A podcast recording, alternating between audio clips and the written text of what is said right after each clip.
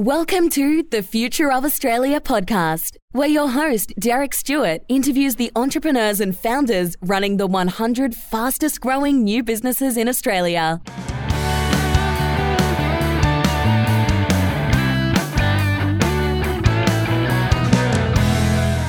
On episode 58, I speak with Sean Cook, co founder and director of Neolink. We discuss how he wanted to be a professional athlete following in the footsteps of his father, who played 500 games in the Premier League. How he moved into data insights and analytics with fast moving consumer goods brands after his dad told him to stop and pursue a normal career path. Why he left the job he loved managing beer brands at Lion to start his own logistics company despite not having industry experience using people and culture as their competitive advantage combined with technology to grow 91% last financial year and do over $24 million in annual revenue, becoming one of the fastest growing new businesses in Australia. If you're looking for a global partner for hassle free freight forwarding, customs brokerage, and transport by sea, air, and land, check out neolinkoz.com. That's N E O L I N K aus.com. So I'm here with Sean Cook, the co-founder and director of Neolink. Welcome to the podcast. Thanks for having me, mate. Really appreciate it, Derek. Yeah, you're welcome. So can you start by telling us what were you doing before you started Neolink? What did you study? What type of companies or roles were you working in? So I uh so basically after school I um I basically went and tried to sort of go play soccer or football overseas. Um and did it and uh, probably definitely uh, didn't make it to the the heights of the Premier League that I probably would have liked to. But um, I went overseas and uh, started, and then basically after football sort of didn't work out, I actually went and worked for um, a football club and went and worked for Norwich City Football Club in in the UK in sort of their PR team, and and then I ended up uh, working, ended up eventually sort of working in uh, market research for a UK business called called Datamonitor. Um, before I moved back to Australia, and I sort of got into into sort of fast moving consumer goods and working as sort of an account director, looking after a range of sort of different um, range of different fast moving consumer business, fast moving consumer goods businesses in Australia, and um, and I went from sort of there and and worked for uh, a company called Nielsen, which I'm sure you, you probably would have heard of all the television ratings. But the I sort of looked. I actually worked in a in a department um, that actually looked after all of the shopper and scan data, and that role become a lot more analytical than probably what I expected. And um, so it become sort of less about just customer interfacing, and I actually ended up sort of being on site with some fairly uh, sort of big, fast-moving consumer businesses like uh, Reckitt Benckiser, and then sort of Ferrero, and later on sort of Colgate Palmolive, and it become a lot more of a, a, consulting role around sort of working with those different those different type of companies. So that that was kind of sort of my my sort of early sort of forte, if you like, going into uh, going into sort of my work career, and um, and then I, I really enjoyed that. I, I, found I was actually quite good at it, and um, I was quite good at sort of telling stories with data and, you know, sort of analyzing sort of different opportunities for, you know, whether it was customer strategy meetings with Coles and Woolworths. I sort of found that I was actually, I enjoyed it a lot and um, felt like I was adding a fair amount of value. And then one of my customers um, contacts, who was uh, one of the head of shoppers at, at, Colgate, moved to Lion, who are a beer business. And, um, and reached out to me and said, "Did you want to come work for Lion?" So I actually then went and worked in the uh, in the beer industry before starting starting Neolink, and uh, that was actually a lot of fun. Like working working in, in beer. You'd think, uh, you know, fairly young in my in my sort of twenties, um, late twenties. That was that was awesome. And when before I started the business, I actually took my business partner and co-founder, co-founder and director Chris he's a mate of mine I've known for years, and we we went. I took him into the into the uh, into the office at level seven in York Street in Sydney, and they had a bar there, and it was a Friday night, and it just was pumping great activity. And, and he just turned to me and just said, "Are you sure you really want to start leave this place?" so it was a, no, that was kind of those type of roles and organizations. But I, I really enjoyed working in the beer space. I went from sort of doing working in sort of insights within sort of the sales part of the business, working with the retailers, to then actually completely going into a different space and working as a marketing manager, looking after um, the Kirin beer product and five seeds in the cider portfolio for for Lion, and um, that was actually probably the best thing that sort of probably happened to me because it sort of opened up, it got me out of sort of the insights bubble and got me more familiar with business operations and executing sort of a brand launch and things like that. So, but I had a lot of fun. It was, I had a lot of fun doing that before before we started the business.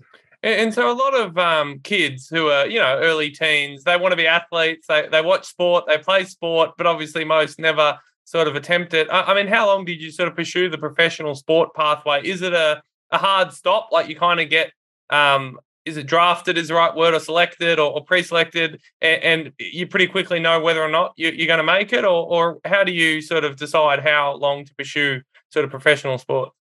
I was pretty lucky. I mean, my, my dad my dad uh, had a he played he played for England. He played in the Premier League. He played over sort of 500 games in the Premier League, and we moved to Australia in the late 90s after he finished his career in Japan. He's had a very good sort of coaching career here, but I've been around professional sports since I was born. So I think it was just sort of from the moment I was sort of probably old, it was, you know, or kick, you know, kicking a ball around in the back garden. I always kind of probably had these delusions of, oh, that's just what you do. You, you know, you, you become old and you and you, you eventually start playing professional sports. And I think it was, and my parents were really good at sort of encouraging it, and um, I learned a lot from playing sport. And but I think it got to the point. I remember calling my dad actually when I was in the UK, and I had a I had a trial with a team who were sort of a League Two team in England, so it's about fourth or fifth division, and. I remember calling him and they asked me to stay and potentially sort of sign a one year deal. And I remember speaking to my dad and my dad had transitioned out of playing and going into coaching. And my dad said to me, he goes, You could probably have a career. He goes, But you're going to be, he goes, 33, 34, you're going to have injuries. He goes, It's what are you going to do when you hit to 34, 35? He goes, You've got a lot of other opportunities in front of you. And I think he, he probably put it on me a little bit after that to kind of say, Look, it's going to be hard for you to go and really earn the money that you can to set yourself up for the rest of your life. Do you really want to kind of you know, go and push and pursue this now. And so I think he he never ever did that beforehand, but I think he pulled me up at the right time, and it kind of got me really thinking about my life at 19 around right. This is going to probably not be something that's going to work out for me, and it was a very hard finish that I've got to I've got to move on and and start thinking about other things. And I didn't really I didn't really look back until probably probably actually only only probably about a year ago since I started, or a couple of years ago since I started having my own kids and thinking about how I would have managed how I'd manage that conversation with my own children. And it was, yeah, it was a good, it was a good thing. Did, did part of you want to sort of prove him wrong or say, no, no, no, you don't know what I'm capable of, or, you know, it's a different generation, or, you know, I can make it, or, or you know, if I don't try now, I can never try, whereas you can always go back to a desk job. Um, or again, did you just trust his sort of advice and expertise and, you know, um, I, I think if he I think if he said I wasn't good enough, I think then yeah, that kind of straight away gets you you know your confidence. You know, you feel like you know I can I, I can I know I could play. I know I could compete at that level or at a decent level. And but for him to sort of kind of say to me, look, fast forward 10, 15 years, it really got me thinking long term. And um, I just met my wife, actually, my future wife, mm. um, and it got me thinking uh, really and seeing the seeing the you know there wasn't a lot of people that sort of transitioned well from professional sport into coaching. And my dad had a very fortunate transition from, you know, having a professional football career to having a, a good professional coaching career. And I, I, I saw that there was a, a lot of players that my dad was around that either you know went broke or or you know very few of them went into coaching very few of them got into sort of you know tv and things like that and some of them were working in the mines some were working um, other jobs so i got to see sort of also probably the negative side of it later on down the line that it was going to be all it took was going to be one injury. And did I want to? And look, probably if I sit here now, I probably wasn't quite good enough to probably get to the level where I probably would have lied to. And it, it was it was a smart decision to I think move on and focus on other things. Yeah, and so when you're a teenager, obviously growing up in a sport family, loving sport, was the marketing PR, which ended up being your first sort of job, was that something that was a bit of a passion, or again, literally just something that you fell into, or a friend or cousin or someone sort of recruited you into just because they needed entry level people, or or how did that first sort of job come about? It sounds like the weirdest thing, but like my obsession was just like, okay, I've got to put a suit on and go to work. And I was, I had, I, I sort of uh, had the option of coming back to Australia and going, going to uni, and um, but I had the opportunity to go into the football club, and I was fortunate because this is where my dad used to play, and so I did get a get a foot in the door. Um, but then, you know, the door was open, but then I had to sort of obviously do what I needed to do, and I found that I was, you know, pretty comfortable sort of being in that environment and uh, learning new things and asking loads of questions and being very inquisitive and wanting to sort of get ahead and and I kind of had the sport mentality sort of I think focused to to to my business life if you like and career. And I just said yes to everything. And I think that was a that was probably a a benefit to me is that I kind of treated it in a in sort of more of a I guess a sports mindset that okay I'm just going to say yes to everything and take every opportunity that comes in front of me and and then I'll learn a lot kind of almost say yes and learn learn along the way type approach. Mm. And then you found yourself in like a very, like you said, the quantitative data, insights, analytics, very metric driven, uh, fast moving consumer goods. I mean, did that suit you and your, your skills and your temperament? Or again, that's just kind of where the opportunities went, but really your heart was more, like you said, and more the other sides of the marketing and consulting and strategy that you later found yourself in?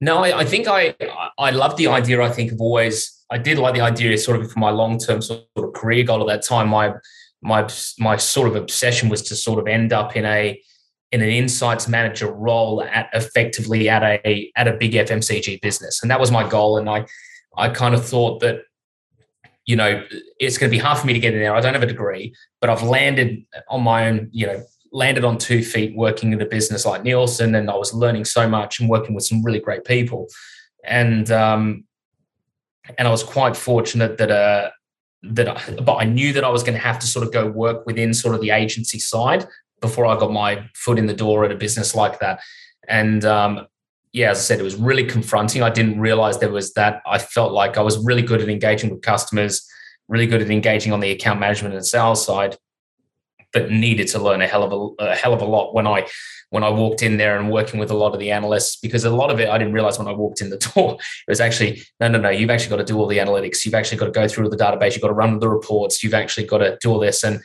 I kind of I, I I kind of blagged my not blagged my way through the interview, but I had a whole bunch of interviews. But I, I, found that I was really good once I had the data and I could present the opportunity. But then actually doing all the analytics and doing the deep diving on the data that was a real learning process. And it took me probably a good 18 months um, before I got comfortable with that. And then I found that I was actually, you know, I was actually finding, so I was actually quite good at being able to commercialize the, the insights and, and be able to present them in a pretty clear way for sales and marketing people at, at whether it was a Colgate or whoever it might be. And, um, and that's the part I enjoyed the most was actually going and presenting and took, giving them market updates, looking at opportunities that was happening with the retailers or how effective their promotions were, and that's what really got me i found got me out of bed and got me excited yeah, and were there some interesting learnings as well, being on both sides, working with Nielsen, who have like a lot more scan data and actual point of sale data, versus a lot of the brands that struggle to know how much they're actually selling in a day or a week because you know pushes through the retailers and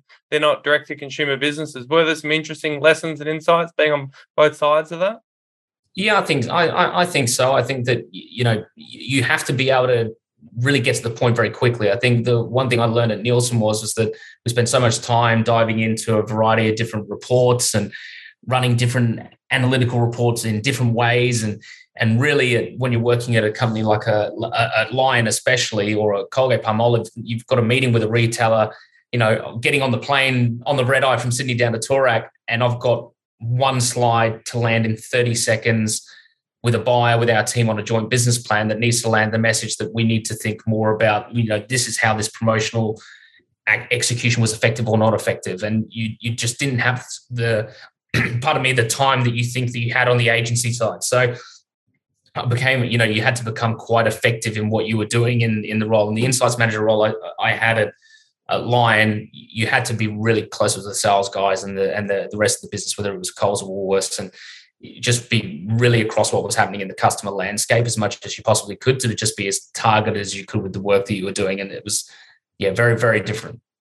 And so you're saying you're having the time of, of your life at, at Lion, having a lot of fun, really enjoying it. You've had this very interesting career, adapting to different areas. What made you want to um, start your own business? Did you run any little side businesses or sort of um, other ventures before then? Did a certain event trigger the sudden decision to say, you know, with your business partner and friend, hey, let's do our own thing? And then what was it like, you know, once you actually did start?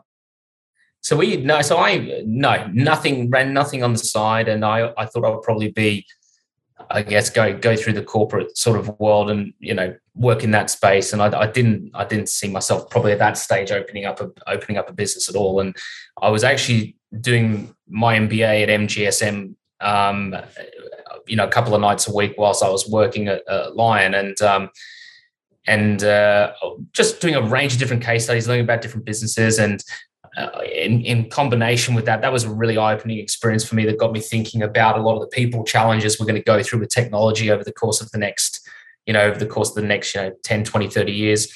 And then I, I, the, the key trigger for me was I was actually my business partner now, who's my best mate, and I've known him since high school. He was always going to start his own business, and he worked for DHL and worked um, worked for the Iconic and worked for one of the largest sort of privately held Australian freight forwarders. And I was launching, um, I was actually launching, relaunching Kirin um, in 20 in 2016, and uh, we were bringing in a range of different equipment materials for for the launch, and everything was running behind.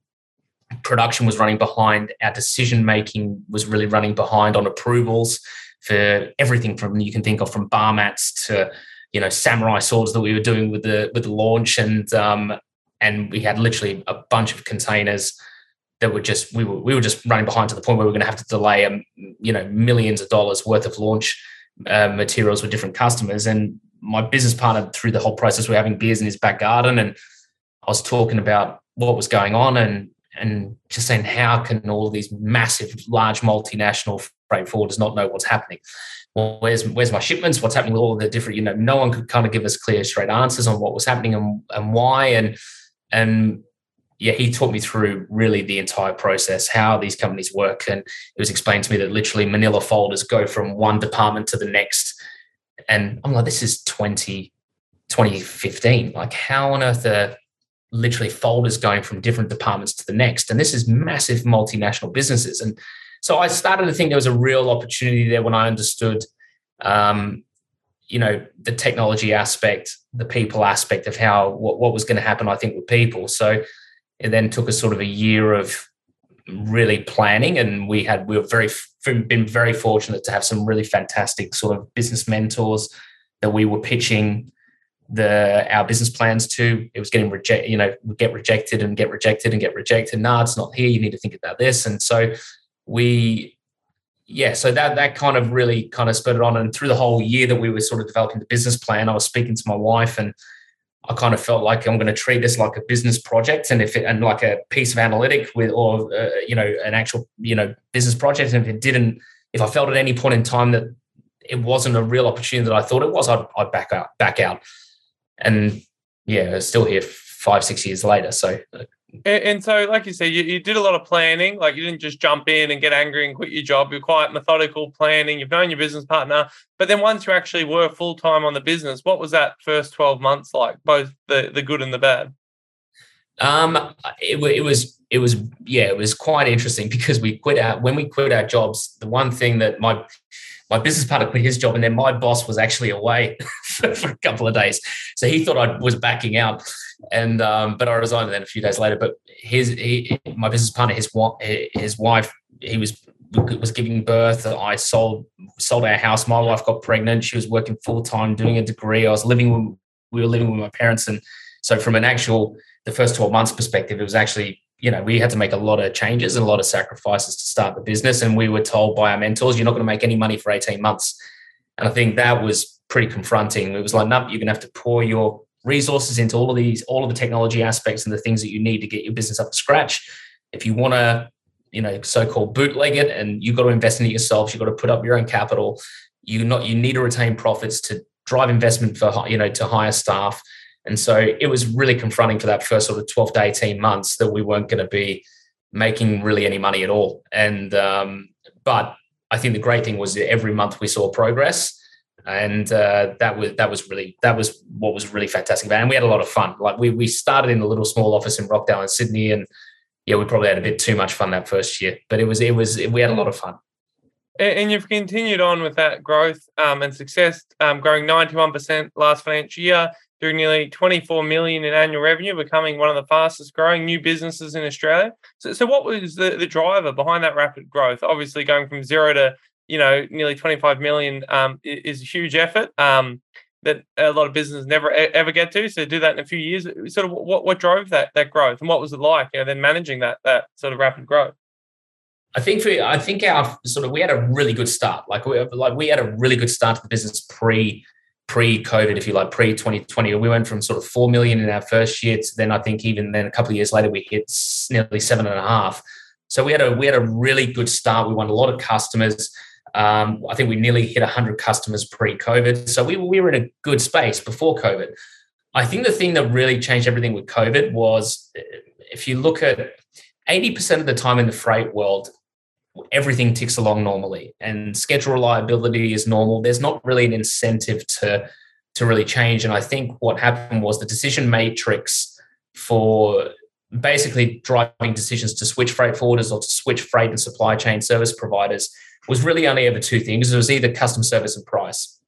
And I think what happened with COVID when schedule reliability dropped to 30%, it then became about more than that. And we've been telling everybody, hey, we've got all of this great automation within our tech platform within the business. It creates, you know, a much more individualized service, and we provide all these great, amazing digital tools and tech and and uh, real time data sharing technologies. And people don't really care when schedule reliability is so high. And so, what really happened was when COVID, the market just played into our hands, and we were ready for really. We didn't realize it at the time we were scared like everybody else, but really, the, when I look back on it, the market played into our hands. And we went from sort of having a, in the last 18 months, we've gone from having 100 customers to over 200. I think 80% of our growth has been from new business. The other 20% is probably freight rates. Um, but the majority of our growth is all new business and retaining new business. So we've we've been quite fortunate. The the good thing is is that the decisions that companies are making now for us, price has almost kind of become, even though freight rates are so high, price is actually the third a FreightWaves a FreightWave survey actually looked at this. A third, the third most important decision is uh, is the cheapest price. Second is cutting edge tech and digital tools, and number one is actually individualized service. So we know that we're hitting those first two really, really well, and we know that we we can be competitive on price. But that all of that entire decision making matrix, I think, has flipped on its head since COVID. Yeah. So, and you, when you're working at Lion, actually experienced, like I said, those um, edge case unreliability issues. So you had a lot of empathy, I suppose, again, pre COVID, when it, most of the times things work. When they don't, you saw how painful it was. And that, I understand, is part of what drove that sort of tech element and service element of the business. Is that right? Yeah, I think so. And I think the tech, uh, to, to your point, I think before I started, before we started the business, I think my business partner had a, a lot more examples than what I did. Um, in terms of uh, in terms of obviously the customer case studies, but sitting on the other side of the desk, having that one source of truth and being able to make very quick decisions, I think it's a people and a technology issue. I don't think it's just can be solved with with tech. I think it has to be somebody that knows your business, understands your business, can help you make those decisions at the right time. And that's the one thing I think we have done well since COVID. It's not foolproof at all. Um, but the one thing that we know is is that if we're getting a lot more of our customers' data earlier and we're engaging their supply chain earlier, typically for most of those businesses, they're running almost just purely transit times almost 20% more efficient than the companies that don't decide to work with us in a certain way or provide that data early or get access to our digital real-time tech tools. So we found that by working with us in a certain way, we know we can we can outperform the market a little bit. Um, and it, it, you know, even saving four or five days, it doesn't sound like a like a lot, but it actually means a lot in in the water supply chain. So, yeah, I think though it's a combination of that tech and people component. And your business partner was already in the space, very experienced in the, the freight logistics sort of area did he try and implement tech in those businesses and they didn't want to? Like you said, they're just very old fashioned. Was it a mindset, a leadership thing? Again, they were just racing to the bottom on price. Why was he not able to innovate in the environment that he was in? Like for you, it was a new sort of type of business and role, but but for him already being in the space, what really pushed him to, to leave his role?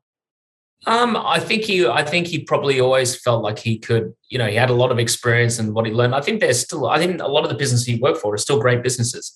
Um, but I think it's no secret, right? You look at DHL, they spent 500 million euros on a system that didn't work, and then all of a sudden they've gone to WiseTech. So I, there's something in, and I don't think it's just. I think there's a learning here, not just for freight forwarding companies, but a range of different businesses. I think you have to know what your core competency is and what you're good at. And we're freight forwarders. We are not software developers. We're not software companies, and technology can become stagnant and stale within 12 to 18 months. So we we definitely um, we knew our position and we knew what what we needed to be. And I think probably Chris probably felt like you know he could start when you start with a blank canvas. You have a lot of advantages. You, you can you know, and we're in a position now whereby we want to still maintain that culture and that focus now that we're becoming a, a bigger business. Um, but yeah, I don't think it was necessarily about that he couldn't get it done within the other businesses. I think it was more that he felt like, you know, with a blank canvas, starting afresh, I, I feel like I can really execute this. And, you know, and, and he and he certainly did. And coming from such an insights and analytics sort of background yourself, were you surprised how little uh, a lot of freight companies had in terms of data and insights and analytics um, that you you know purpose and, and built from um, day one into your sort of business. Um, but being new to the industry, that surprised you how little sort of data was captured and um, information. I think it was more the timing of it and when and and I think that the challenging part for supply chain that was different for me was it was being in a previous role. It's easy to get cold scan data into your system and see what's going on, and with us, it's quite challenging within the supply chain because you've got you know everything from the origin of the goods location to the delivery there are so many different parties involved and there are so many different data sets that having really good technology providers that can get you that data in the system earlier and using multiple different technology providers and then customizing it in your own own way I, I think is critical because there's no unfortunately there's not a silver bullet in supply chain that can just pull everything together. And for me it's always about the so what with data. It's like okay fine you've got this information but then how what, what's the executional element? What what do you then do on a day-to-day tactical level basis in terms of how you engage with your customers? What information you're giving them and how do you improve those those decisions? And that's the one thing i think that this industry has got an abundance i think is really good talented people that if you put the right tools in their hands they can make they can make really good decisions with with supply chains and we, we've started to we have started to see more and more of that so i don't think it did surprise me but I, I, I think that it's not as it's not a it's not a silver lining in supply chain. It is a much more complex um, problem to solve, and that's why there's been obviously a lot of money, venture capital, and private equity thrown into into supply chain. But yeah, I, I am not surprised by um, by the ability with the people within within the industry that if they have the right tools at hand to to help solve problems, and we we have seen that. And you mentioned COVID, like you were sort of positioned, and then COVID came and it just amplified all, all the things you had already been talking about. But even in the first year, you were still growing very quickly. What what was sort of was it just finding like-minded clients who were already frustrated who were getting bad service? Was it you know your network? How did you sort of get that initial growth before like COVID opened everyone's eyes to the like I said the importance of the, the reliability and visibility and things like that? I think a lot of the pitch at the beginning was very much about that individualized attention. And then we would pitch to them our technology and what we were doing with our workflow automation, how it, you know, helps free up our our people's time to then be more invested to solve problems. And hey, we've got these cool tools we can share with you. Um, so I think the people there were people that were that were interested clearly pre-COVID, but then all of a sudden, then I think it become more of a, I think it become more of a necessity. I think post-COVID, and you know, I think it goes back to what I said before. I think when things are ticking along and things are not, you know, really changing it, you know, a hell of a lot, you know, you've got, you're breaking down 25 year, 30 year business relationships. I mean, one of the biggest renewable um, importers in the country that we were working with was working with a multinational for 30 years. And we've been speaking to them for four years before COVID.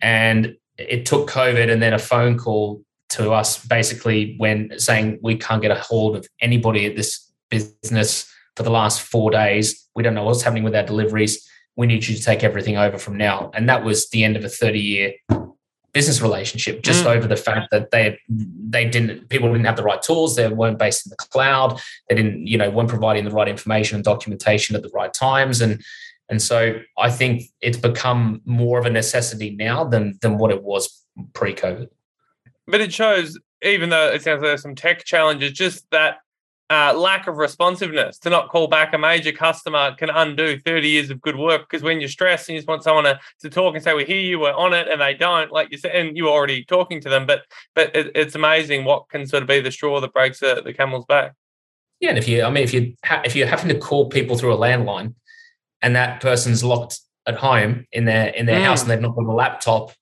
to basically be able to access and they have to go through a vpn to access you know, you know their their files and their drives to be able to run off their software.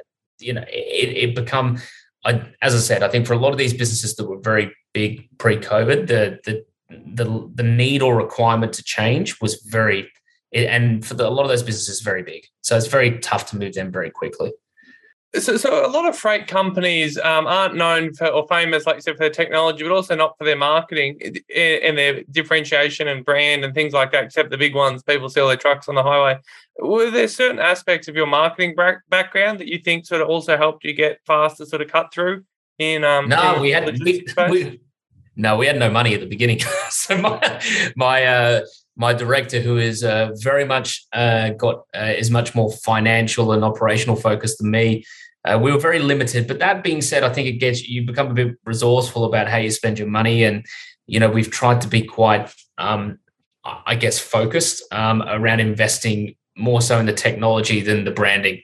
And I think that we did catch up. We relaunched our our brand and and uh, a new website at the beginning of the year, which I think is more in keeping with probably the type of business that we are. Um, but really, our core focus was always investing in a lot of the automation within within our existing platforms and our customer interfacing technologies beforehand, and we felt like the product would speak for itself. And then now it is all about for us about driving awareness because, you know, for all the growth of the business, you know, for us to sort of even crack a one percent market share, we have to be a hundred million turnover business.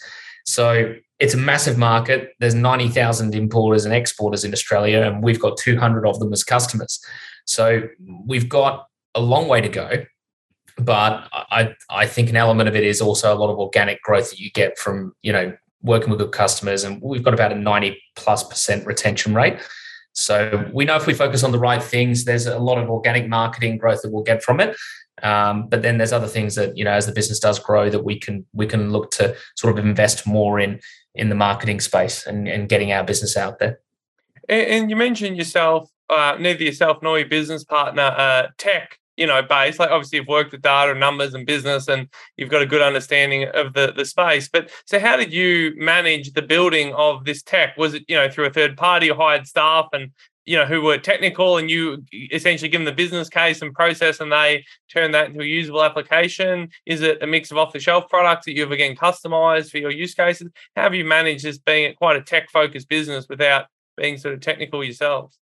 I think the one thing that we definitely have is we've used a, range of sort of third parties and and uh, sort of consultants that really sort of come in and understand it. And and then also as the business has grown, we've got sort of uh, uh you know a multiple uh, internal people that work at sort of an ongoing project. So one of our sort of core company objectives and goals, which hasn't changed since we started the business, is around technological and digital transformation and and Chris, who is our uh, and Chris obviously who's the other you know co-founder and director of the business, he steered that project you know quite aggressively since we started the business, which involves us working with a range of different off-the-shelf products that we know that we can customize to a certain level, and that's allowed us to sort of achieve you know really high levels of automation within within our business relative to our competitors.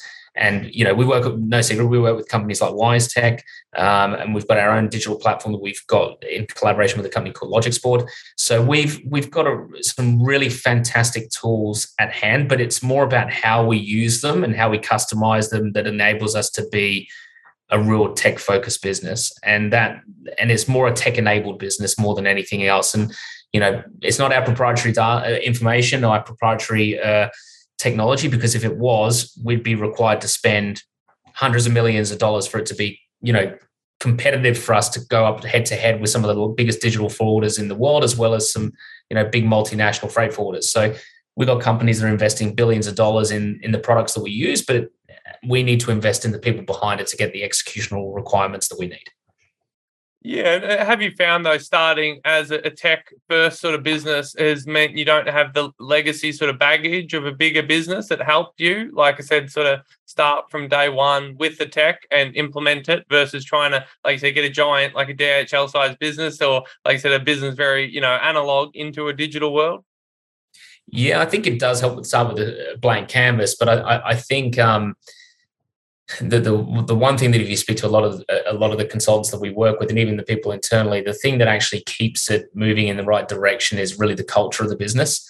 So change management and if you like is a key word through um, through a lot of big multinationals around how you have to pivot and move with technology. I think the one thing that as we've grown the business and you know we're hoping you know we'll probably go from 25 to maybe you know 50 people over the next couple of years the one thing that we don't want to lose is that that that culture that's wanting to you know continuously improve what, we we already have. Is not a light switch you flick on and off. It's something that has to be ongoing and consistent within the team and within the within the business. So that's probably more the challenging part is actually how do you then eh, you know create that environment and that culture which fosters a lot of that really you know positive energy and behavior behind a, a, one of the core business objectives. So um, it's yeah if we focus on the culture believe it or not that actually fo- that actually helps us with a lot of the tech the tech the tech execution yeah, well, the best tech with the wrong people isn't going to go anywhere. So you're right, that attitude and culture definitely drives it. Um, are, are, there emerging technologies that you're looking at with a lot of interest that aren't yet ready to, you know, plug into your business and roll out to your customers, but but but are sort of you know on the horizon? I mean, some people talk about sort of a lot of blockchain stuff with supply chains, and are, are there other that and or other technologies that you're very excited for, but again are a little bit far away from actually being you know ready to, to go? Look, we've tried we've tried things like artificial intelligence and things that we still we, we still are trying AI um, in our business. Um, I how scalable and ready that is to scale now is is probably it's probably not not quite ready, even if it is in terms of just data processing. Um, right now, it's not hundred percent there, um, but those are the type of things AI, which I think are going to have massive. Um, that I, you know, when we started the business five six years ago, that's what we thought would have real massive positive, I think, uh, influence within the industry that if we can take a lot of the menial um, data entry tasks away from people, which we, we largely have done to a certain degree to enter data twice and things like that. But th- that's the stuff that gets quite exciting then because then you've effectively removed the whole operational process and then you're focusing really on then people the people problem around how do you redeploy operational staff that really all they've done for the last 20 30 years is enter data and move something from A to A to Z. And that's the the thing that gets me excited about you know one it's a real I, I, see it more as an opportunity because we can really upskill and redeploy those those staff to say you've got all this fantastic knowledge around how freight moves around the world. Now i'm going to put you in front of a customer. Now i'm going to give you a bunch of tools to actually really spend time with them on how do you actually find improvements within your supply chain. And you know that that's the next step for me that gets quite exciting um, is how AI is going to be implemented and how that and how that will get integrated within our current platform. So I don't know the timing on it, but the degree to which it does have an impact will, will be interesting over the next few years. And is there a specific value in that case that the AI or the machine learning is sort of adding? Because there's like an API or the, a centralized ERP that sort of pushes data through a system and connects it. Is it some systems just don't talk to each other? Is it manual intervention? Are there certain, you know, decision points that still need at this point a manual, a, a human to sort of, you know, check? Or, or, what's the biggest bottleneck to having something like that um, well, fully can, operational? I think it's more to do with the actual supply chain right now. I think that's the biggest issue is that if you actually look at how disrupted everything is, the exception level of involvement is actually quite high and, you, and it does need to be quite high. So even though the data entry components are there, we could effectively automate out of the 16 different workflow tasks that we have in our business. You could theoretically, you know, automate probably 70 to 80% of them. We already already automate a lot of them anyway. But the, the problem is it needs that manual level of involvement because of the disruption. So we, we're trying to, we can have AI do a lot of the work, but eh, for example, with documentation requirements, a lot of documents, depending on where you get them from which part of the world, are not very accurate and they're all over the place. So the AI's ability to actually read documents with consistency is not as high as probably what it needs to be because then you have to get involved. You have to then manually update, and there's a quality assurance process that becomes quite laborious. And then all of a sudden, all the efficiencies you've saved have fallen fall into the wayside. So if we do need manual intervention right now, it needs to be for the customer and it needs to be more and it needs to be customer focused. Mm.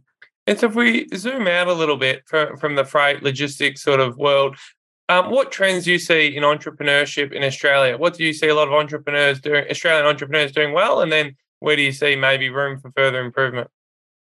Yeah, I don't know how qualified I am to, to answer this this sort of question, but I think um, the the one thing I, I think the Tech Council, for example, in in Australia that that started. I forget when it was. Was it last year or the year before? Um, during COVID, I think that's a really positive thing because of uh, you know obviously kind of an industry body that advocates for everything sort of tech and entrepreneur. And I know there's a lot of sort of different sort of business clubs and associations that have started up and done well during COVID and really supported the sort of uh, the Australian sort of uh, small business community. And you know, I mean, what is it now? I think over ninety percent of our our businesses in Australia are small businesses. So you know, and we contribute what a, to a third of the GDP and two thirds of jobs or something like that. So it's you know, on, entrepreneurs or small businesses really contribute a lot to to the Australian economy. I think that I think there definitely are things that we can we can sort of learn from overseas. There was actually a report I was reading in preparation for this actually on on uh, the Global Entrepreneurship Monitor, which I think is the biggest study in the world done by Babson College in, in Massachusetts, and they've got 22 years of data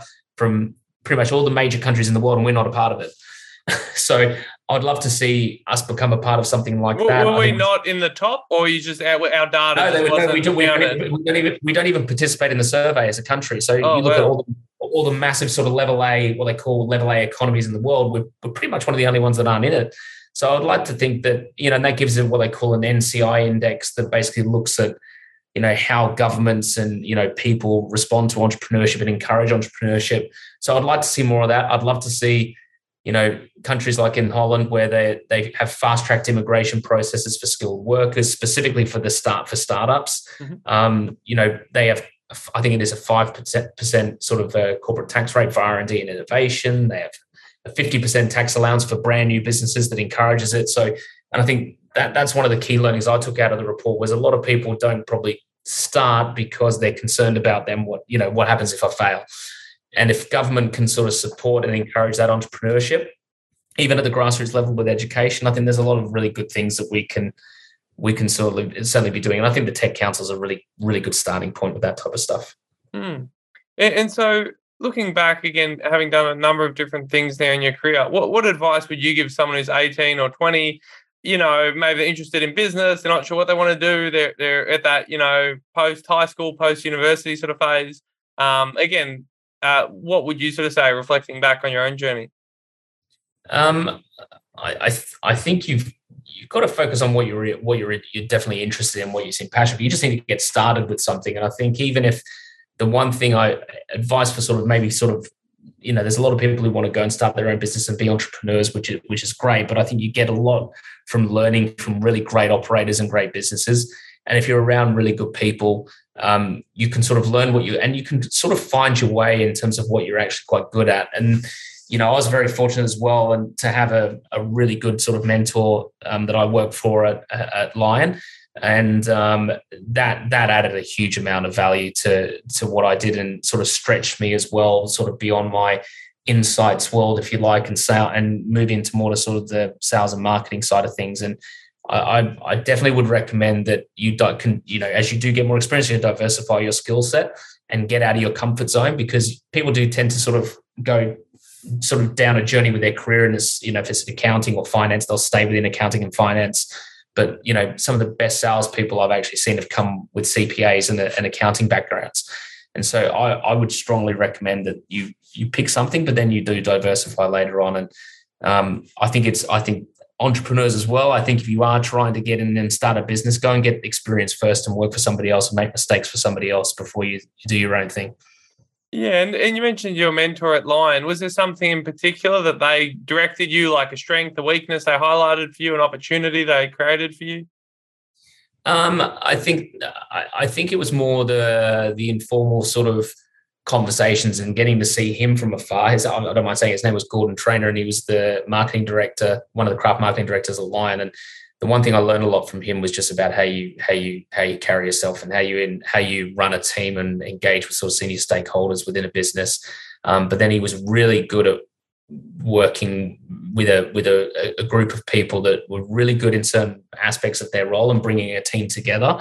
And um, he was really good. Uh, he was really good with me and gave gave me a sort of a lot of extra sort of uh, you know time if I wanted to book in a coffee and and have a chat with him. He was he was fantastic. He'd give me the time and energy to. And I just caught up for a beer with him actually in London when I went over to London for work, and had a catch up with him in London as well. And I was actually talking to him about some people some people and the unemployment challenges here in Australia we were talking about, and he gave me a couple of different ideas as well. So it, it's good to if you do if, if you are fortunate to have somebody that's willing to give you that time, it, it can really help help shape you. But Lion in general was great with their people and culture and very very individual development focus as well as how you contribute to the overarching sort of core company objectives they were very very good with that and and you mentioned as well so yeah learning um not sort of rushing, which I think some people do, you know, 18 or 20, they think, well, you know, time is precious, not realizing how much time they have, but also, like you said, the lessons you can learn in a big, very sophisticated and successful, um, high scale sort of business. Were there other lessons that you've really sort of reflected on when you, you know, in these different organizations or even the brands or clients you're working with, that you sort of took with you, so to speak, and um, put into your business, having seen what these very big, successful companies do? The first thing I said to to Gordy when I Gordon when I left the when I left Lion was I want to take the entire people and culture template and just implement it within within Neolink. And um, if Neolink would you know would obviously grow to the size that it would, so I, I took a lot of the people and culture learnings just around um, how you know putting together individualized development plan templates for the people. And because we're a fast scaling business which is great there's actually a lot of opportunity for people that are coming in here. Um, and we've we've met, I've would like to think I've managed to sort of create a, a bit of a mini people and culture business that's similar and reflects similarly to the Lion sort of core values and behaviors, but then actually walks the walk and talks the talk around developing our staff. And that goes from our general management to our team supervisors. They they really focus on the people within their team and their purview. And we really give that time and energy into developing our staff. And and I think that if anything, it's funny, you actually speak to Chris the other director, he'll tell you it's not our tech that's our competitive advantage at all. He'll tell you straight away it's the people and culture, which I think if when we first started the business, I said to him that that would probably be our competitive advantage, and he actually probably didn't believe me. And I think now, five six years down the line, that it's probably been the most important thing I, have I've taken away from my career of working at Lion is actually taking that and implementing something on a smaller scale here. And how do the staff sort of react to that? I imagine some might have had good, like I said, customized professional development pathways in their other roles. But I imagine some have never actually had that environment um, as an employee. Um, what's the response? Are they surprised? Do they enjoy it? Is it sort of just a bit of a new thing for people to actually be asked, you know, what do you want and how are we going to get you there and, and all those sort of trainings or opportunities? I think I, the first thing that surprised me, to be honest with you, quite a lot is that our industry does a really bad job of this. And I think it, and we, we don't do it well as an industry, is around how we attract and bring people into the industry and how we develop their pathways. There are some businesses that do do it well. Um, but broadly, on average, it, it, we do lose a lot of good people. And I think if we're going to be serious about attracting people into logistics and supply chain, I think you don't have a choice but to really think about, you know, how we're going to, you know, bring you in. Where are you going to be in five to ten years' time? What's your skill set going to look like? How are we going to invest and develop you? And that that's the what that's the thing that I think does surprise a lot of the people that are either coming from within the industry to us, but then from people that are actually coming from either graduate, you know, high level graduate positions at university, that's almost just expected. So if you, if when we sit down and we talk to people about that, they're like, great, okay, so you have a career plan and a career, okay, great, fantastic, yeah, okay, this could be an option for me. Not, and it's more often than not, it's not just about the salary structure or remuneration. It's actually okay, well, this is what the career plan looks like, and these are the different options that you'll have with us as the business continues to grow. And so people respond really well. I think you know getting and it does sort of get it does give people a um, it's sort of a commitment to themselves when they put something down on paper and they put a development plan in place when it's with a team leader or a supervisor throughout the course of the year it's a commitment from them to us and us to them. That if we're not giving them what they need in terms of if we've got a somebody in operations who wants to become a customs broker or goes into sales what are the different things that we're going to have to do to get you there? What are the different you know what other parts we need to expose you to the business to be able to maybe demonstrate those capabilities or the skill set gap. So we've it holds everybody accountable.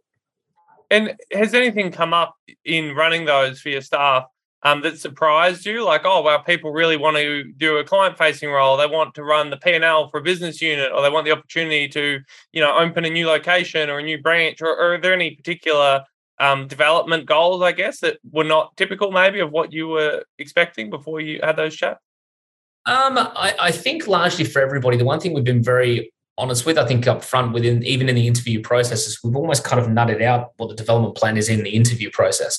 So actually, I think that's one of the strengths is, is that there haven't really been any surprises of the people that are coming in um, into the business. We kind of actually cover off a lot of that, to be honest, um, before they even start. So there's not actually really that many surprises when people come into the into the business and their first development plan meeting is three months in and they finally got their feet under the desk we things and what we do expect though is things can change and things mm-hmm. evolve and that we might have somebody that all of a sudden turns around and says, you know, I'm actually quite happy being in this role. I've actually got, you know, I'm, I've, I've just got the supervisor role. I'm, I'm going to start a, you know, whatever it's going to be. I'm going to, you know, not going to go any further. I don't want to be a GM level role. I'm going to have a family or whatever. I don't, I don't want that level of responsibility. And that, that happens. And it's a, and it's a conversation that's very upfront and transparent. And, you know, but we're, I think the good thing with us and the team is with all the guys out there is that they, they have a lot of those early, they have those conversations really the interview process. And that's actually what we found has been key. And it, we're very honest, very transparent with people during the interview process that it might not be the uh, exactly the right place for everybody. And if it isn't that then then it's you know that that is and we walk away from it. But the retention rate's been high and you know we've just got on um, the great places to work list as well which is fantastic. And, and i think that a lot of that is driven by that that those upfront conversations. Mm. and, so if we look to the future say five to ten years for Neolink do you have sort of medium term goals or a vision or a direction that you want to take the business? Like you've already mentioned the tech treating people well um, you know, uh, handling, providing really high level service. Are there any other sort of bigger, you know, national expansion, international expansion? Um, like you said, some of those emerging technologies that are, are really exciting you for the medium term? I think the one thing that we uh, definitely there's a huge domestic opportunity in our in, in Australia for us with the fact that we've only got you know um, you know 200 out of 90,000 importers and exporters that are that are working with us. So we've definitely got a domestic focus, I would say, over the course of the next over the next sort of three to five years um, to grow and scale the business. And you know, we've you know we've we've had other opportunities potentially looking at investment to go overseas and do these things. But I think that really we've got an opportunity here in our in our in our back garden to you know work with Australian importers and exporters, and we believe that we can you know help improve those supply chains, make them more efficient, make them more sustainable. And so we we do feel like we're the, the, the focus has to be here over the next you know five years. The next 10 years, yes, there's definitely opportunity for us to expand into you know warehousing distribution other parts of the country that, that, we you know where we can have offices or whether that's you know uh, potentially launching into other key markets for us which are in europe or in north america. Those things are definitely on the cards but uh, you know we don't want to you know bite off more than we can chew at the moment. We've got enough to worry about Excellent. And any final words or thoughts you'd like to leave the audience with? No, I thought it was fantastic, mate. I appreciate the the chat. I, lo- I love what you're doing, mate. So awesome. Excellent. Thanks so much, Sean. Cheers, Derek. Thank you for listening to the Future of Australia podcast. If you liked the episode, please subscribe and leave a review in iTunes. To learn more about the Future of Australia project, check out futureofaustralia.com. To reach out to Derek directly, you can email derek at futureofaustralia.com. That's D E R E K at futureofaustralia.com.